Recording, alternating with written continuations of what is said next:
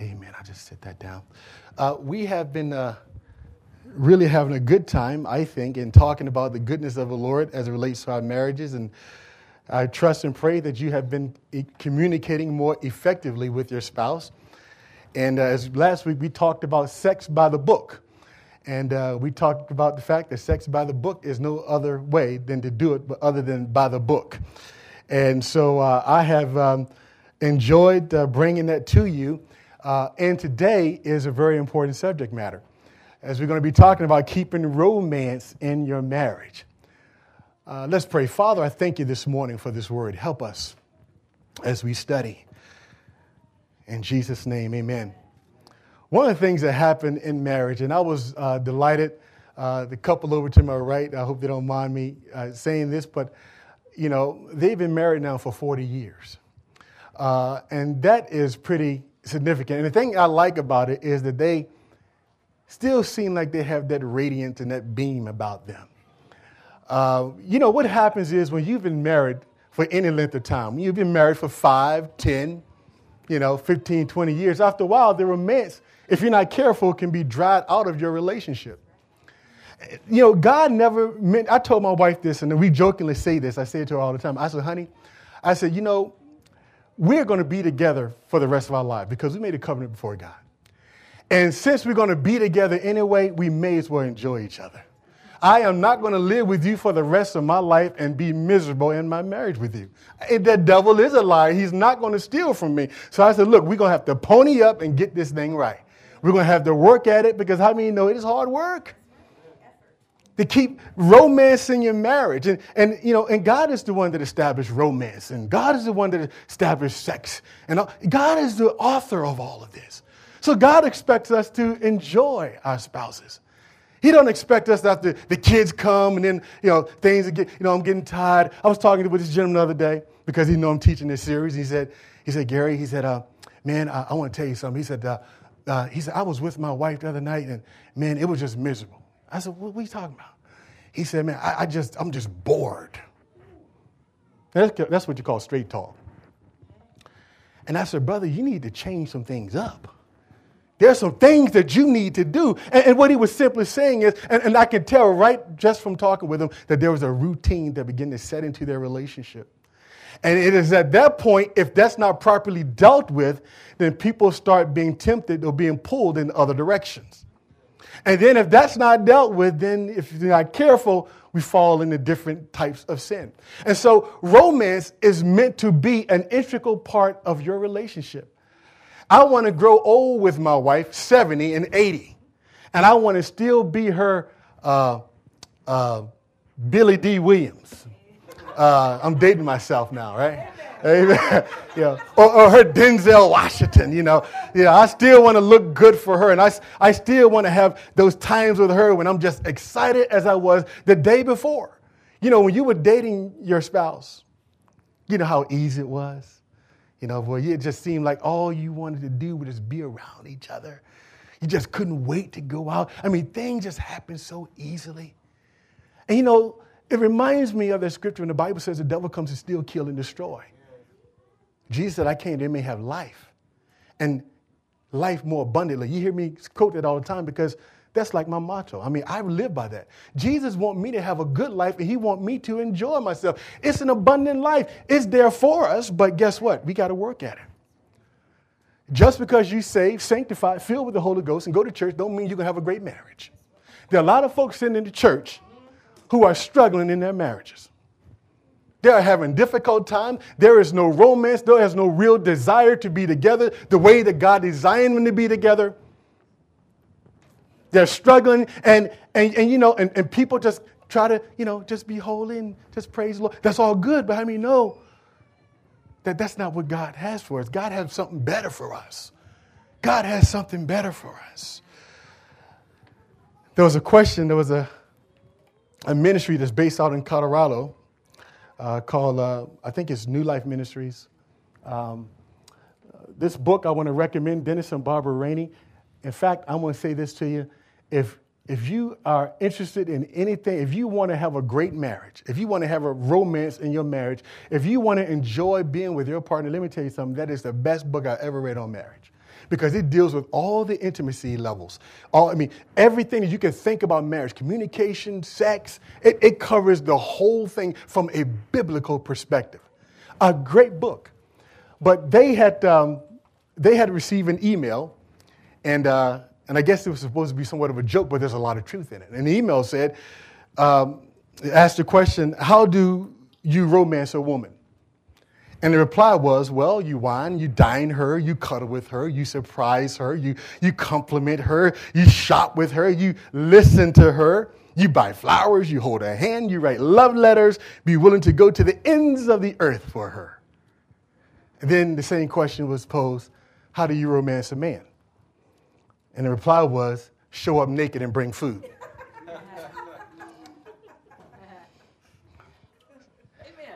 Amen. Here we go. Now we're talking. what that underscores is the difference between how men look at romance and how women look at romance. And see, see, this is the thing that we got to deal with. We got to understand that there's a vast difference. That God wired us a certain way. You know, I like to use the analogy that men are like bulldozers and women are like forklifts. You know, men tend, tend to think straight ahead. You know, you know what bulldozers do, right? Bulldozers. You ever seen a bulldozer at work? When the bulldozers get going, it just start running over stuff. I mean, they're not worried about tact. They're not worried about what's in the way. If it's in the way, you're getting rolled over because I'm not stopping. This thing is moving. But you ever go to Home Depot or Lowe's and, and you ever see those forklift drivers? You know, they back those things up. Beep. You know, they give warnings. They make sure that it's roped off so nobody can come around. And then they want to find a place to put the mulch. And so they, they carved out just this little spot and they, the forklift lift that item up and places it on the shelf, on the shelf very, very gently. Then they back up and they get the other things and they put everything in their proper place. In other words, forklift drivers are concerned about details. They want to make sure that they get it right. See, women are kind of like that, right? It's about details. See, women are more about the journey. Men are more about the experience. Can I, yeah, come on, men, let's be honest about it. That's the, that's the way God kind of wired us. But the beauty of that is that when we blend together, there's a balance. There's a balance that happens as relates to that. So men pursue relationship based on sexual passion. Women, they seek it more on a relational basis. They want to communicate, they want to talk. There's that emotional connection. And if men, if you miss that, you're going to be in for a long, long day, night, cold shower, all of that. Because she thinks differently. And I learned that very early in my relationship with my wife, how she thinks. I mean, just totally different. And we have a great relationship.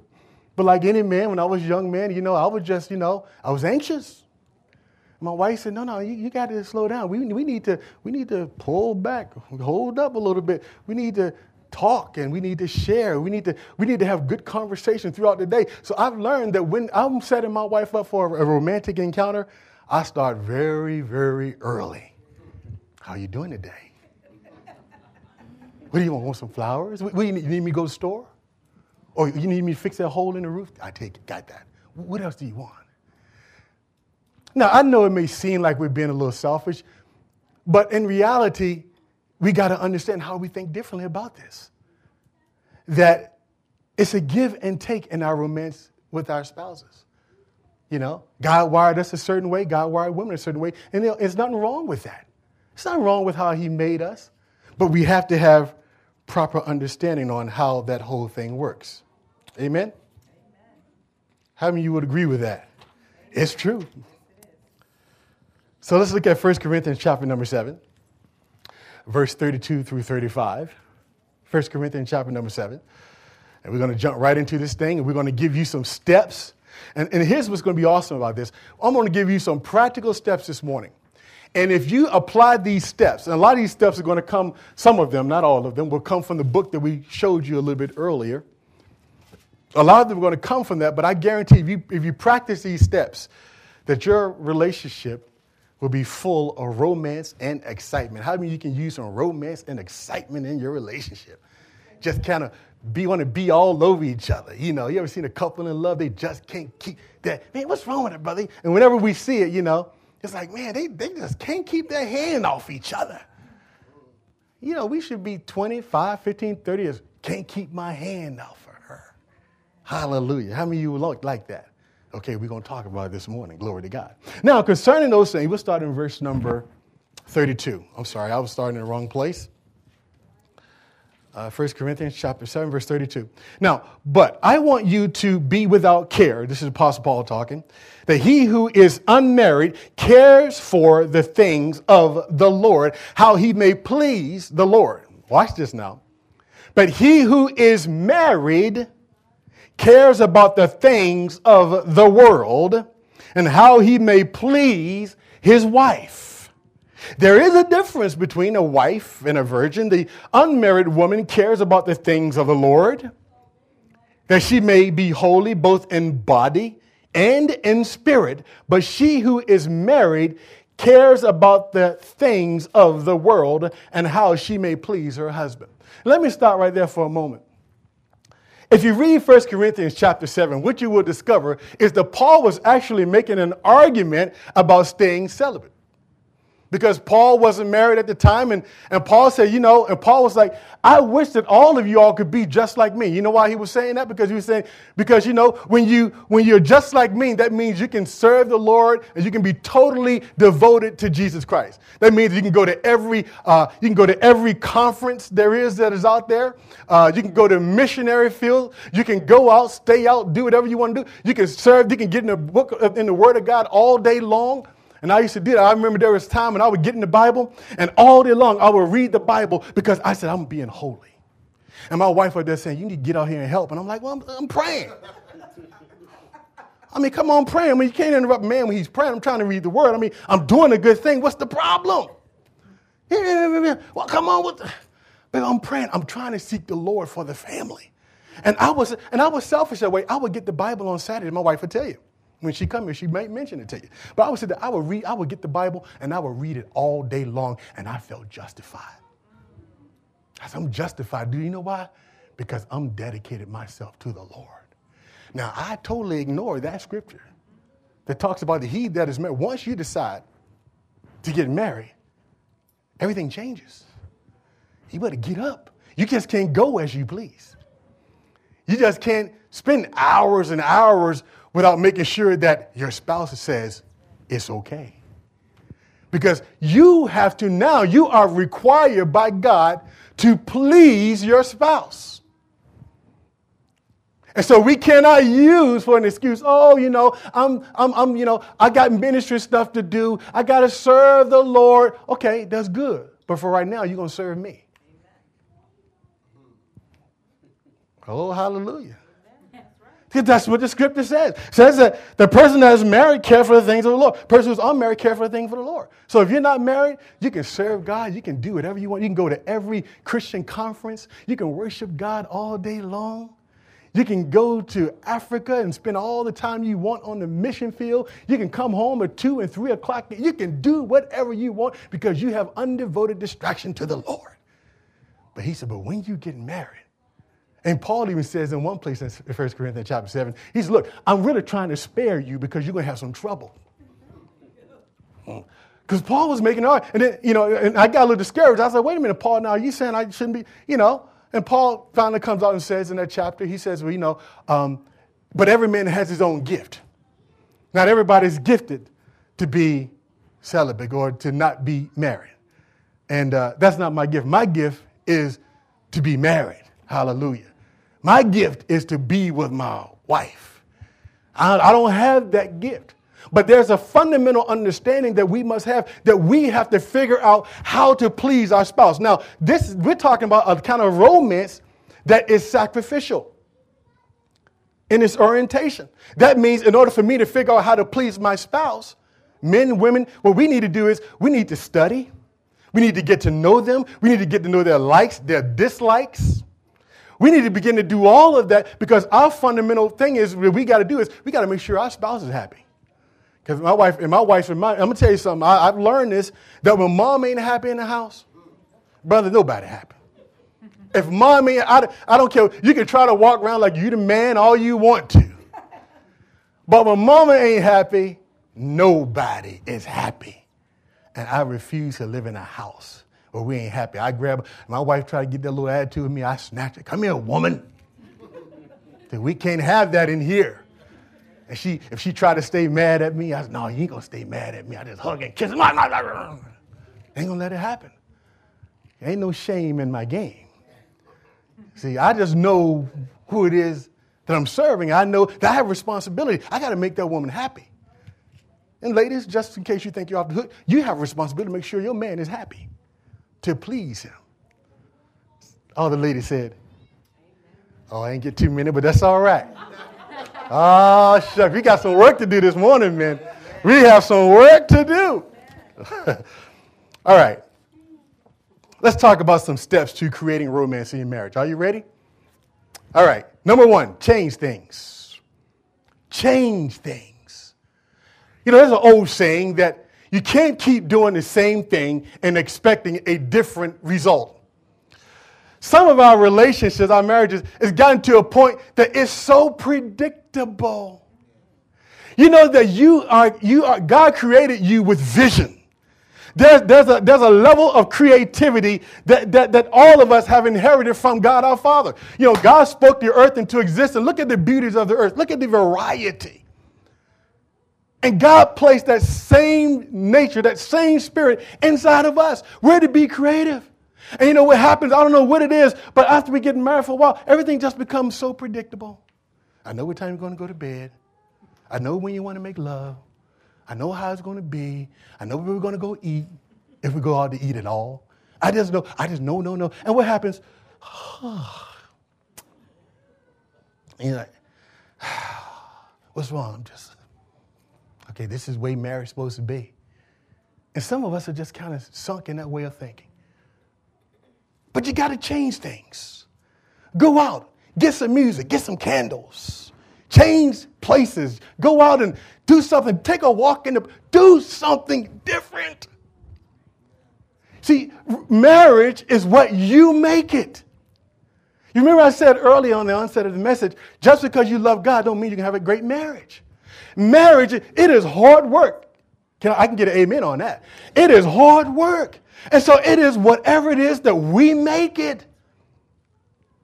I tell people all the time, the energy, some of these people that I know of and you know, in the place I work, I said, look, all the energy that you put in doing that, if you put that at home, you can have a great relationship with your spouse.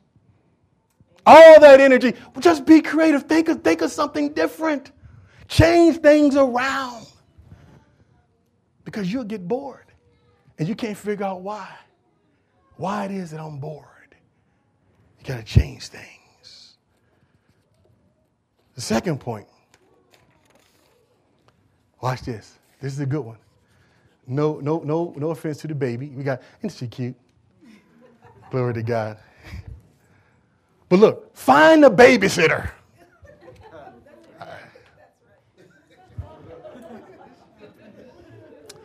Now let me, let me, let me explain something to you. You want to have a romantic, let me, let me, you want to have a romantic and fun, exciting relationship. First of all, you got to understand this. This is a fundamental principle.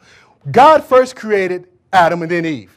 They were together. You notice the kids didn't come till later. But because the kids are supposed to be an expression of the love between a man and a woman, they are not to take the place of your spouse.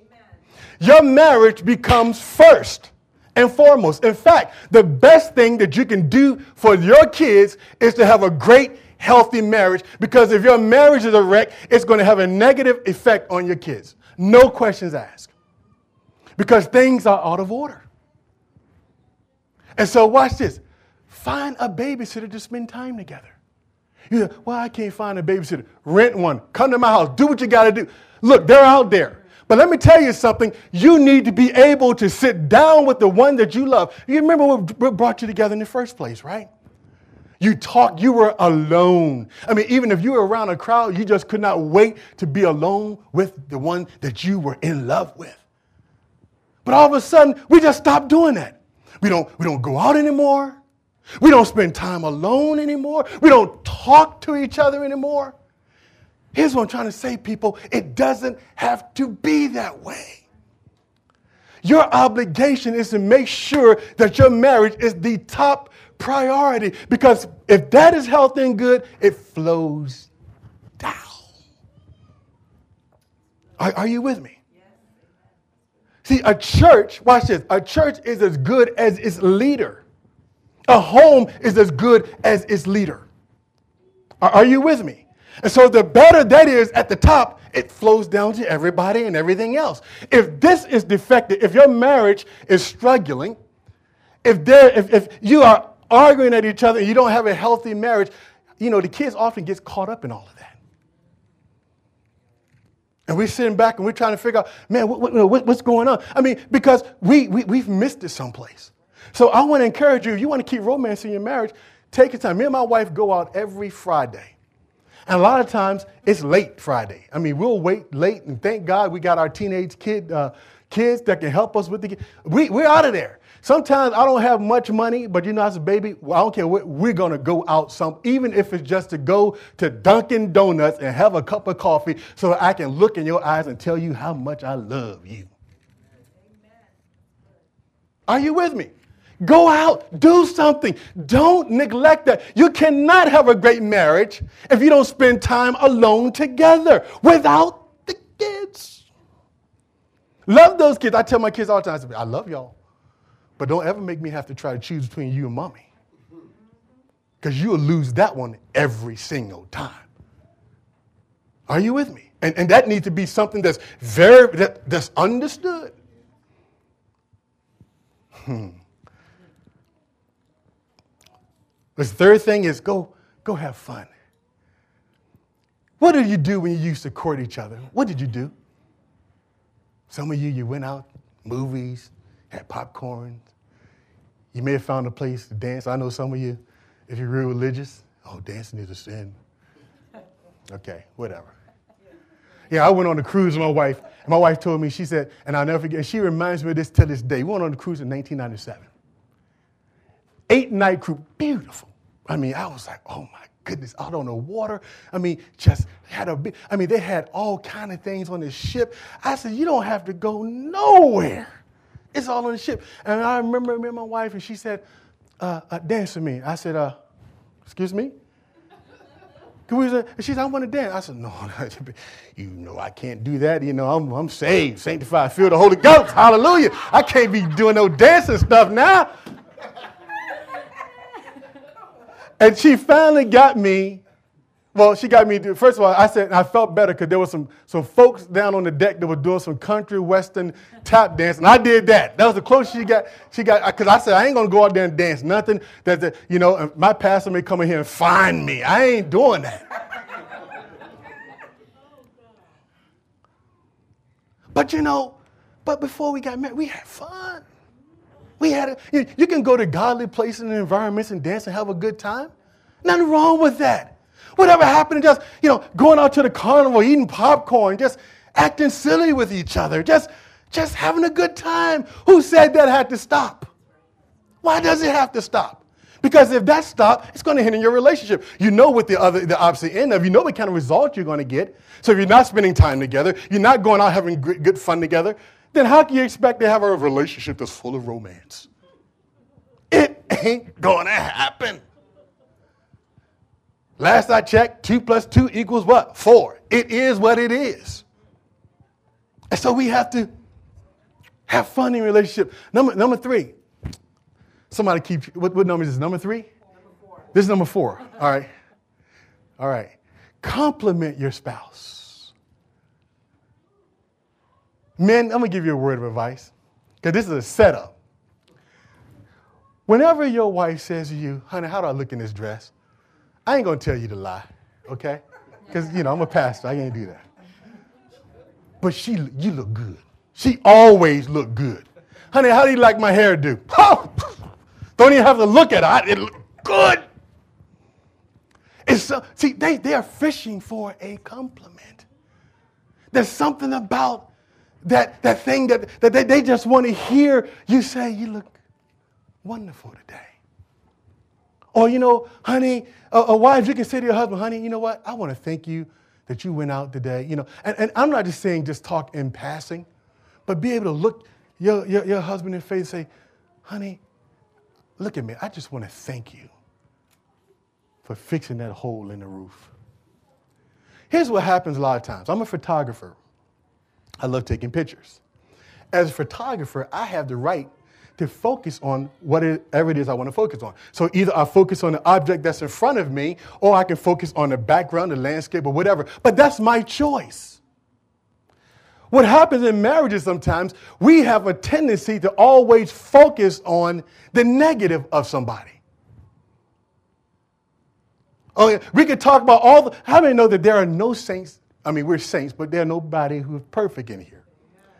If we really wanted to, we could always extrapolate the negative things out of people because there's enough there. That's why the Bible says we're sinners, saved by grace.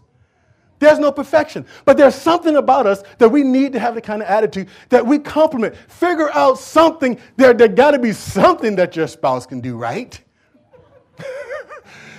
I mean, something. I mean, just say, honey, you know, I appreciate what you did. I'm going to show you. So turn to, turn to Song of Solomon. Song of Solomon. I think it's Psalms and Proverbs. I think Ecclesiastes and Song of Solomon. How many of you have ever read this book? All right, now, this is a very graphic book. Because it talks about the relationship between Solomon and we believe a Shulamite woman. And so it talks about when they were in courtship and it talks about their marriage. And if you want to know how God thinks about romance, you and your spouse need to take some time and sit down and read the Song of Solomon.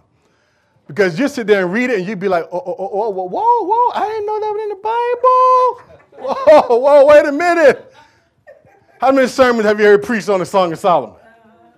I don't think I've ever heard one sermon preached. I've heard references to it. That's what I'm going to do today. I'm going to reference it. I can't stay there long. Talking about compliment. Look at this. Turn to, turn to uh, uh, Song of Solomon, chapter number 5, verses 10 to 16. Watch this. Now, you're talking about, now, this is a Shulamite woman talking about her stud, her man. she says, now watch this. She says, My beloved is white and ruddy, chief among 10,000. His head is like the finest gold. His locks are wavy. Brother had waves in his hair and black as a raven. His eyes are like dove eyes by the rivers of waters washed with milk and fitly set. His cheeks are like a bed of spices banked on scented herbs. His lips are like lilies dripping liquid myrrh. His hands are rods of gold set with beryl. His body is carved ivory inland with, with sapphires. His legs are pillars of marble. I mean, this brother got it all together, doesn't he? set on bases of fine gold. But jump on over though. I'm gonna show you. Now that's that. Now, now listen. Uh, here, here, what she was doing. She was looking at this man, and she was. Now I'm sure that he wasn't made to perfection. I mean, pretty close to it, wasn't he? But she could have focused on some negative things. But she chose to look at him and say, "Yeah, I like what I see." She picked out. The, I mean, she was, and she was on to it. But watch, watch how, uh, watch how, um, watch how he compliments her. Now, I was going to read, uh, I was going to read, uh, uh, I think Song of Solomon, chapter number uh, 6, um, verses 4 through 10. You can read that. Uh, Sister Diver, you can still put it up on the screen. But, but, but, but listen to the beloved. I'm going to look at chapter number 7, verse 1. Look, listen to this. Now, I can't read all this, but I want you to see that it's holy. I want you to see that it's in the Bible. Everybody says in the book. All right. How beautiful. He's talking to her. Now, men, you can steal lines from here and share with your wife. I mean, just steal some lines. I mean, there's some good lines, brothers. Going to tell you something. He said, Now, how beautiful are your feet in sandals? O princess daughter, the curves of your thighs are like jewels, the work of the hands of a skillful workman. Your navel is a rounded goblet, it lacks no blended beverage. Your waist is a heap of wheat set about with lilies and then I got to stop there. You get the point. I ain't to go no further. Yeah, it's deep. it's getting really deep. But see, God wants us to be that way. God wants us to talk about our spouses like that. Who said that that was wrong? Who said that that was perverted? See, the enemy tries to take what God made good and pervert it. And so we're to compliment each other in that way. Hallelujah. What number are we? Number five. Men dwell with your wives according to knowledge. That's 1 Peter chapter number 3, verse 7. I think she got that up there. 1 Peter chapter number 3, verse 7. Husband, likewise, dwell or live with, live, dwell with them with understanding, giving honor to the wife as to the weaker vessel. Weaker there means really delicate. You know, she's much more delicate than we are. She can't bench press 400 pounds. If you, if, by the way, if you got a wife, she can bench press 400 pounds, do some background check. do a background check, okay? All right? That's just, I'm just to say that, okay? Uh, and, and as being heirs together of the grace of life, that your prayers may not be hindered. But, but I want to underscore something. Dwell with them with understanding. Men, that means, listen, if your wife don't like chocolate, don't bring her chocolate just because it's Valentine's Day and everybody brings chocolates. she said, Amen. My wife, I said, uh, the reason I say that because I used to do it with my wife. I mean, I was all about tradition. Because, you know, for me, I've always had a problem with remembering special days. I just got that issue. Thank God when, when, when the PDAs and stuff came out and I got little alarms on this thing, boy, it, it just changed over. My wife called me one day and, uh, and I'm trying to think, was it the, it was actually, our anniversary was either the next day, and I think it was the next day. And she called me and she made a reference to it. And I was like, yeah, yeah. And I'm sitting, I'm talking to her like, yeah, yeah. And I completely forgot. I didn't until she just kind of mentioned it. But one of the things that is so important is that we understand what it is that our spouse like.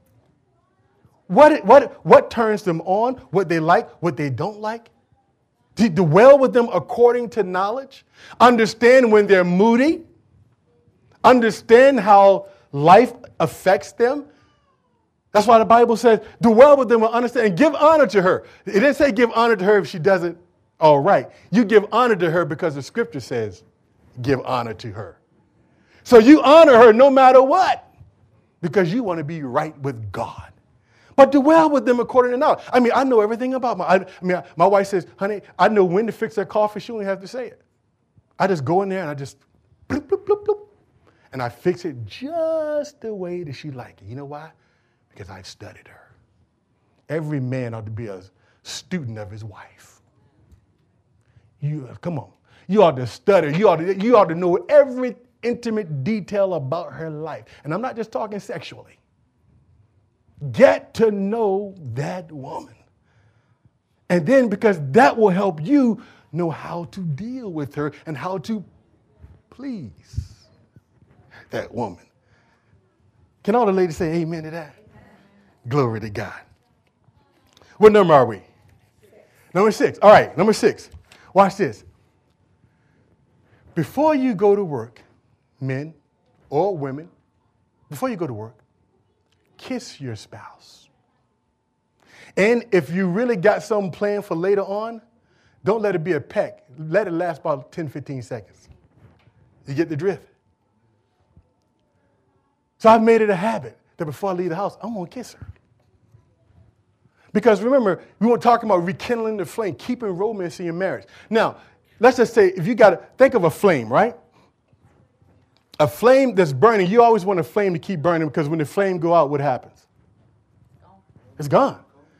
And then you you struggling trying to get that thing back, trying to get that flame back to burning. Now the flame sometimes can rage, it can go medium, it can be low, but you always want to keep the flame burning. And so, you know, they, they, statistics show that when there's this constant communication where, where you know, when you, just when you leave out each other's presence, honey, I'll see you later. A little hug and a little kiss. Now, your spouse, your wife, or your husband might say, What's wrong with you? You all right? But do it. Because we're talking about keeping romance in your marriage. Because you did it at some point, at some point it stopped. Because it's something about, you know, it's something about when, when there's that touch. Another point, uh, hold hands. You know, you're driving in the car. You know, just reach over and grab her hand. Just hold it. You know, it's, it's strange. You know, today when we see, we see, and it's funny because people see me and my wife when we walk inside Shoppers Food. You can be romantic at shop, going to Shoppers. Hallelujah. And, I just walk in Shoppers and I'm holding hand, and people look at y'all like y'all just getting married or what? You know? no, but this is normal. This is just us. You know, because see, you got to deliberately, if you want to have a great romance in your great relationship, you got to do some things on purpose. You just can't keep doing the same thing. You guys, you know what? Honey, give me a hand. Hold it, lock hands together, and just walk. Because it, it gives, you know, there's the security that's involved in that. You know, there's something about when we touch, there's affection, there's a connection when we touch each other. See, my wife can touch me like I know my wife's touch because we touch all the time. I know her touch. It's very, very important. All right, which number are we? Number seven. All right. Don't let a day go by without, at some point during the day, you connecting with your spouse, whether through email, text. I mean, me and my wife, and the guys at work, they know when I'm flirting with my wife. We flirt. I mean, thank God, text, man. I, just, I mean, so if y'all ever find my phone, don't look at my phone. If, you, if, if I phone it, don't you, don't you be nosy. The Holy Ghost gonna get you. I'm telling you right now. So if I leave my phone, don't you go looking at my phone. Because a lot of times, me and my wife, I'm sitting at a meeting, man, just, and she'll just say something like, you know, there's a compliment, you know, I enjoyed last night or something like that.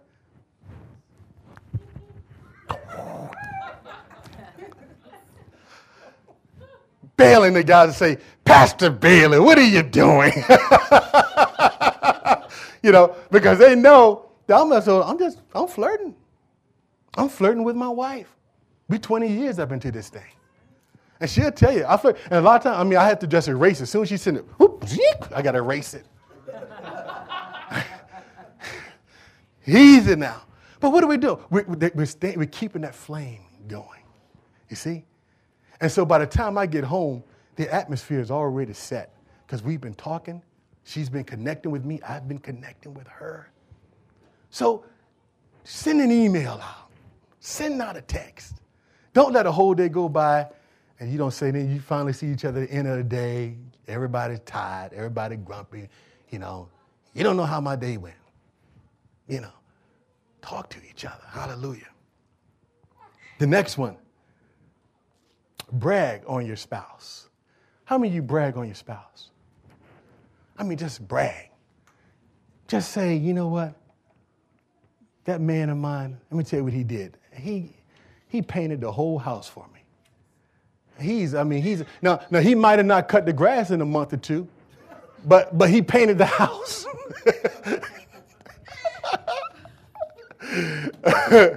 He might not fix the drain, but he painted the house. That man, I'm gonna he painted the house. Don't ever, ever, never, ever, ever degrade your spouse in public.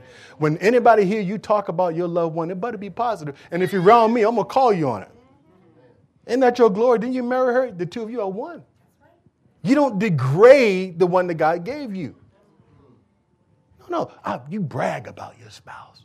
Because, and, and, and listen, and especially when your spouse is standing right there and they hear it. But I think about how that make them feel. He talking about me like that, you know. And my wife started bragging about me on certain things. I mean, I have a chest stick out. I'm like, go, girl. Talk about me. Talk about a brother. Amen. Hallelujah. Brag about your spouse. Keep that romantic thing going. And watch this. What's the next one? Number what? I say, I want to share everybody paying attention. Watch this. Oh, that's y'all got to work out amongst yourself. I'm going on with the message. I can't preach and remember what number and all that. Y'all got to do something. Help a brother out. Okay. Uh, all right. So, watch this. After the morning after lovemaking, and this is what I got from the Rekindling the Romance book, they said, look your spouse in the eye and say, hey, you know what? And particularly men say this to our wives say, you know, I enjoyed the night we had together last night. It was absolutely fabulous. I love being with you. That was great. Because what it lets her know is this wasn't just about a wham, bam, thank you, ma'am, just kind of. No, no, I want you to know I really enjoyed being with you last night. I had a great time. You see, that's promoting intimacy, a kind of togetherness. You know what I'm saying? That, that it's just not the act itself. There was an act of love and worship and coming together in a way that God wanted us to. And so, look, just the next, I mean, my wife, I told you about the text message this year, just whoop, I enjoyed last night. I had a good time. Let's do it again. I'm like, oh.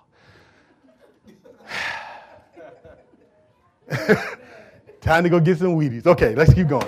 Like I said, I will stop right there. Yeah, okay, all right. Everybody okay?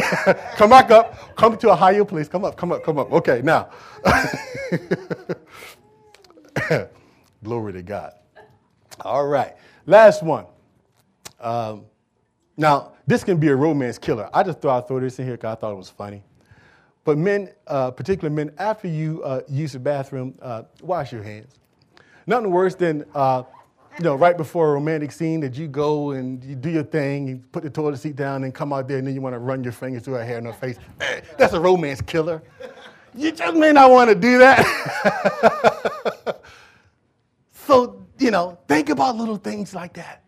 These are things that will help you in your romantic relationship with your spouse. Now, um, do me a favor, Brother Larry. Can you get my wife for me real quick? And uh, everybody, everybody stay tuned, all right? Because my wife's going to talk to you for a few minutes. All right. All right. Um, she's going to come and she's going to share a couple things uh, from a woman's perspective because there's some things I just can't talk about. That she that come, y'all can receive it better coming from her. She won't be long. Hallelujah. Come on, baby. Give her a hand as she come up. Come on up, sweetie. You go, you go for it. Do you want to sit down or you want to stand? What do you want to? I'll stand there. Okay, go for it. I'm just going to listen and be taught. Good morning. Good morning. Um, Rekindling Your Romance, great book by Barbara Rainey and her husband. Um, as I was reading the book, I, I was um, God just brought back all the things that I did when I was uh, dating my husband, and how I went out of my way to call him every day, uh, give him notes and tell him how much I love him, and you know, give him gifts. You know, being you know creative gifts as we were dating, mm-hmm. and how sometimes as a married couple, sometimes things give into complacency. We get complacent about how we treat our spouses because you figure I already got him hook and sinker. He can't go anywhere. so I don't need to call him anymore. I don't need to give him the notes anymore. And him being someone who's always worked out. And in college, I used to go out of my way to show him that I, I want to work out too. So I, I'll beat him to the gym and I'll be there acting like I'm working out. I really wasn't. But. Uh, mm. and, and, and, by the way, she works out. I mean, she, I've seen her go to gym at 9.30 and 10 o'clock at night. And she's on that thing working out. I'm, I'm telling you. And I'm like, you go for it, baby. That's because of his encouragement. He encouraged me to keep myself healthy. Not only am I keeping my health, myself healthy for myself, my temple, that is the uh, temple of the Holy Spirit. It's important that we keep ourselves healthy, but I want to look good for my husband. I want him to still des- have that same desire for me that he had for me when we met in college. Yes, Amen. Sir. Amen. And as I was reading the book, uh, she um, she was talking about five romantic needs for your man. I was like, whoa, I got to read this. and one of them was respect and celebrate who he is and how God made him sexually. Men need affirmation, ladies. Amen. Amen. Men are sometimes ego driven. sometimes. And as a wife, we should want to feed that ego because that's our man. He wants to know that we love him. He looks good because if you don't tell him, somebody's going to tell him. Mm. So it needs to come from us. He wants to know, you know, how, I mean, you know, that was great last last night was great, honey. I enjoyed it. There's nothing wrong with saying that. Amen. Marriage bed is undefiled when you're a Christian and you're married, right? So it's nothing wrong with telling him how good last night was. That I enjoyed the time with you. Men need that affirmation. Amen. Because Amen. they're out in the world getting beat up all day long. They want to come home to home where a woman is telling them, I love you. You're awesome. You're an awesome man of God. Thank you for being the leader of my home. Amen. You know, do Amen. that. There's nothing wrong with it because when you're always critical of your man, you don't have anything good to say. Oh, you, you don't provide. You don't bring home enough money. You're always da da da da da da. That turns him off. And you wonder, and then when you want to be romantic, you wonder why he's not interested. Because he's always hearing that critical thing. Hmm. Makes a man sexually impotent. I mean, really, think about it. You're always criticizing, then you want him to be romantic. it doesn't go. Okay. Okay, number two. He needs his wife to make romantic needs a top priority. Amen. Come on, woman. We priori- per, per, Prior- prior- prioritize Prioritize. There you go. everything mm-hmm. else. We prioritize time with our children. We prioritize working for those who work, working out, whatever your priorities are. You prioritize that. And why not for your husband? Take time to plan that special romantic evening. Put candles up in the bedroom. Put on some romantic music when he comes home. There you are. Amen. I bet every man in here would smile if he saw that when he came through the Hallelujah. door. Amen. I mean, Amen. get a different. I mean, instead of wearing those footies to bed that night or those pajamas, get something romantic. You you know, know, I, I got to interject because I, you know, every now and then, every now and then, what Peggy do, and I used to tease her because uh, she would uh, when she get ready to go to bed. My wife had. I said, "Wait, baby, are you an astronaut or what?" I mean, she got all the stuff on, the, the big helmet, the stuff. I'm like, baby, I mean, you know, come on, hook up. I mean, come on. I, I mean, every now and then, but come on, baby, not every night looking like that. I mean, come on. I mean, you're you're the earthling. You know, Yeah. stay here. You and, know, over, and over time, I've gotten much better because she has gotten much better. Because man doesn't only want you to look good when you're up and you're moving around during the day. He wants to see a beautiful woman lay beside at night too. Amen. That will entice the romance as well. I mean, how can a man be romantic with you? You got footy pajamas on, you're covered from head to toe. Well, well, because sometimes I think women is the of saying, uh, uh, uh, uh, uh, uh. That could be it too, ladies. That could be it too. If that if the uh, thing that I got a headache didn't work, just cover up, I guess.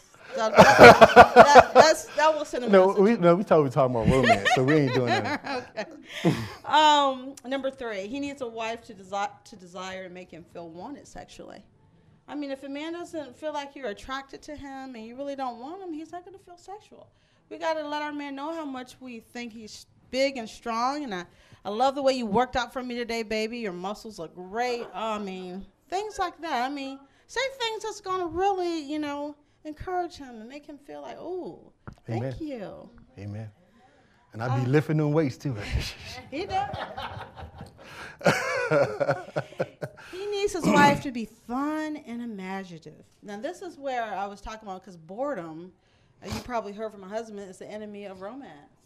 Be creative. Do little things, like I said, like those candles. Put on that romantic music. Answer the door in your lingerie. Wh- When the kids are in the bed, of course. um, sprinkle those petal roses out. Amen. Maybe, Amen. Um, turn on that jacuzzi or that tub, whatever you may have in your home. Put those candles around it and say, "Come on, baby, this is our night."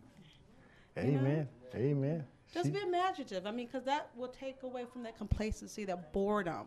You know, because we get so used to our husband coming home. Oh, well, I know he's coming home. You know, and and that same thing. Sometimes just changing up a bit. You know, it doesn't always have to be in the bedroom. Move it out into the another part of the house, or or go to a hotel. Go somewhere different. I mean, just use your imagination. Um, five. He needs a wife to let him know that he did it. oh, you did it. You did it, baby. You really did it. I mean, remind that he remind him that he's a great lover, and you enjoyed it. There's nothing wrong with that. You're married. You know, you were saying it before you got married. You said it now. I enjoyed it. You know. You know, and the thing about that I think is important to underscore is that men are ego driven. And, and there's something about that, that, that thing of, you know, I conquered. It's, it, God wired us that way. Amen. And, and every man wants to be able to, to- he really wants to make sure his wife is happy. And when he doesn't do that, or when he feels like he's not measuring up to that, mm-hmm. then he's been weakened as a man. Amen. You, you understand what I'm saying? He's been weakened because he feels like that he's not, he's not producing. He, he, he's not fulfilling his wife's Right. desires. Right. And so figuring out ways to encourage him and affirm and say, look, I, I enjoy that. I mean, it may not be, you know, uh, you know, we're not just in the sex is one part of it, but there are other parts to it as well. Amen. But just affirm your man. I mean, he he wants to that. feel like he is the man. He needs that. He needs that. And one thing I can't stress so much, ladies, keep yourself looking good for your husband. What he married, believe me, he still wants that same. Not to say that he was totally driven by your looks, but and that well, I got him, he's mine. I mean, don't make it hard though. You know what I'm saying? don't make it hard. I mean, keep yourself healthy, not just for him, but for yourself, because your body is the temple of a living God. You want to take care of your temple. I mean, work out. I mean, I know that some of us we have children, and and um, God gives us grace for that, and so does our husbands. But you know, work out. Keep yourself looking good because nine times out of ten, somebody on his job is looking good that day, and he's got to come home and say, "Okay, I mean, she's there, you know." But like I said, you know, there's no excuse to neglect your bodies. If nothing else, do it for yourself. You know. Uh, One, one of the things, let me, let me just piggyback off of that, is one of the things that, that I think it, that, that is so relevant is that we go through a course of a day. Um, every magazine in, this, in the store is always depicting somebody. Men, men are generally stimulated by what they see. It's the way God wired us. That's why the porn in, industry, for an example, is so huge and male dominant because it's all about what they see. And so every day, walking out of the house, that's constantly what they're being barraged with.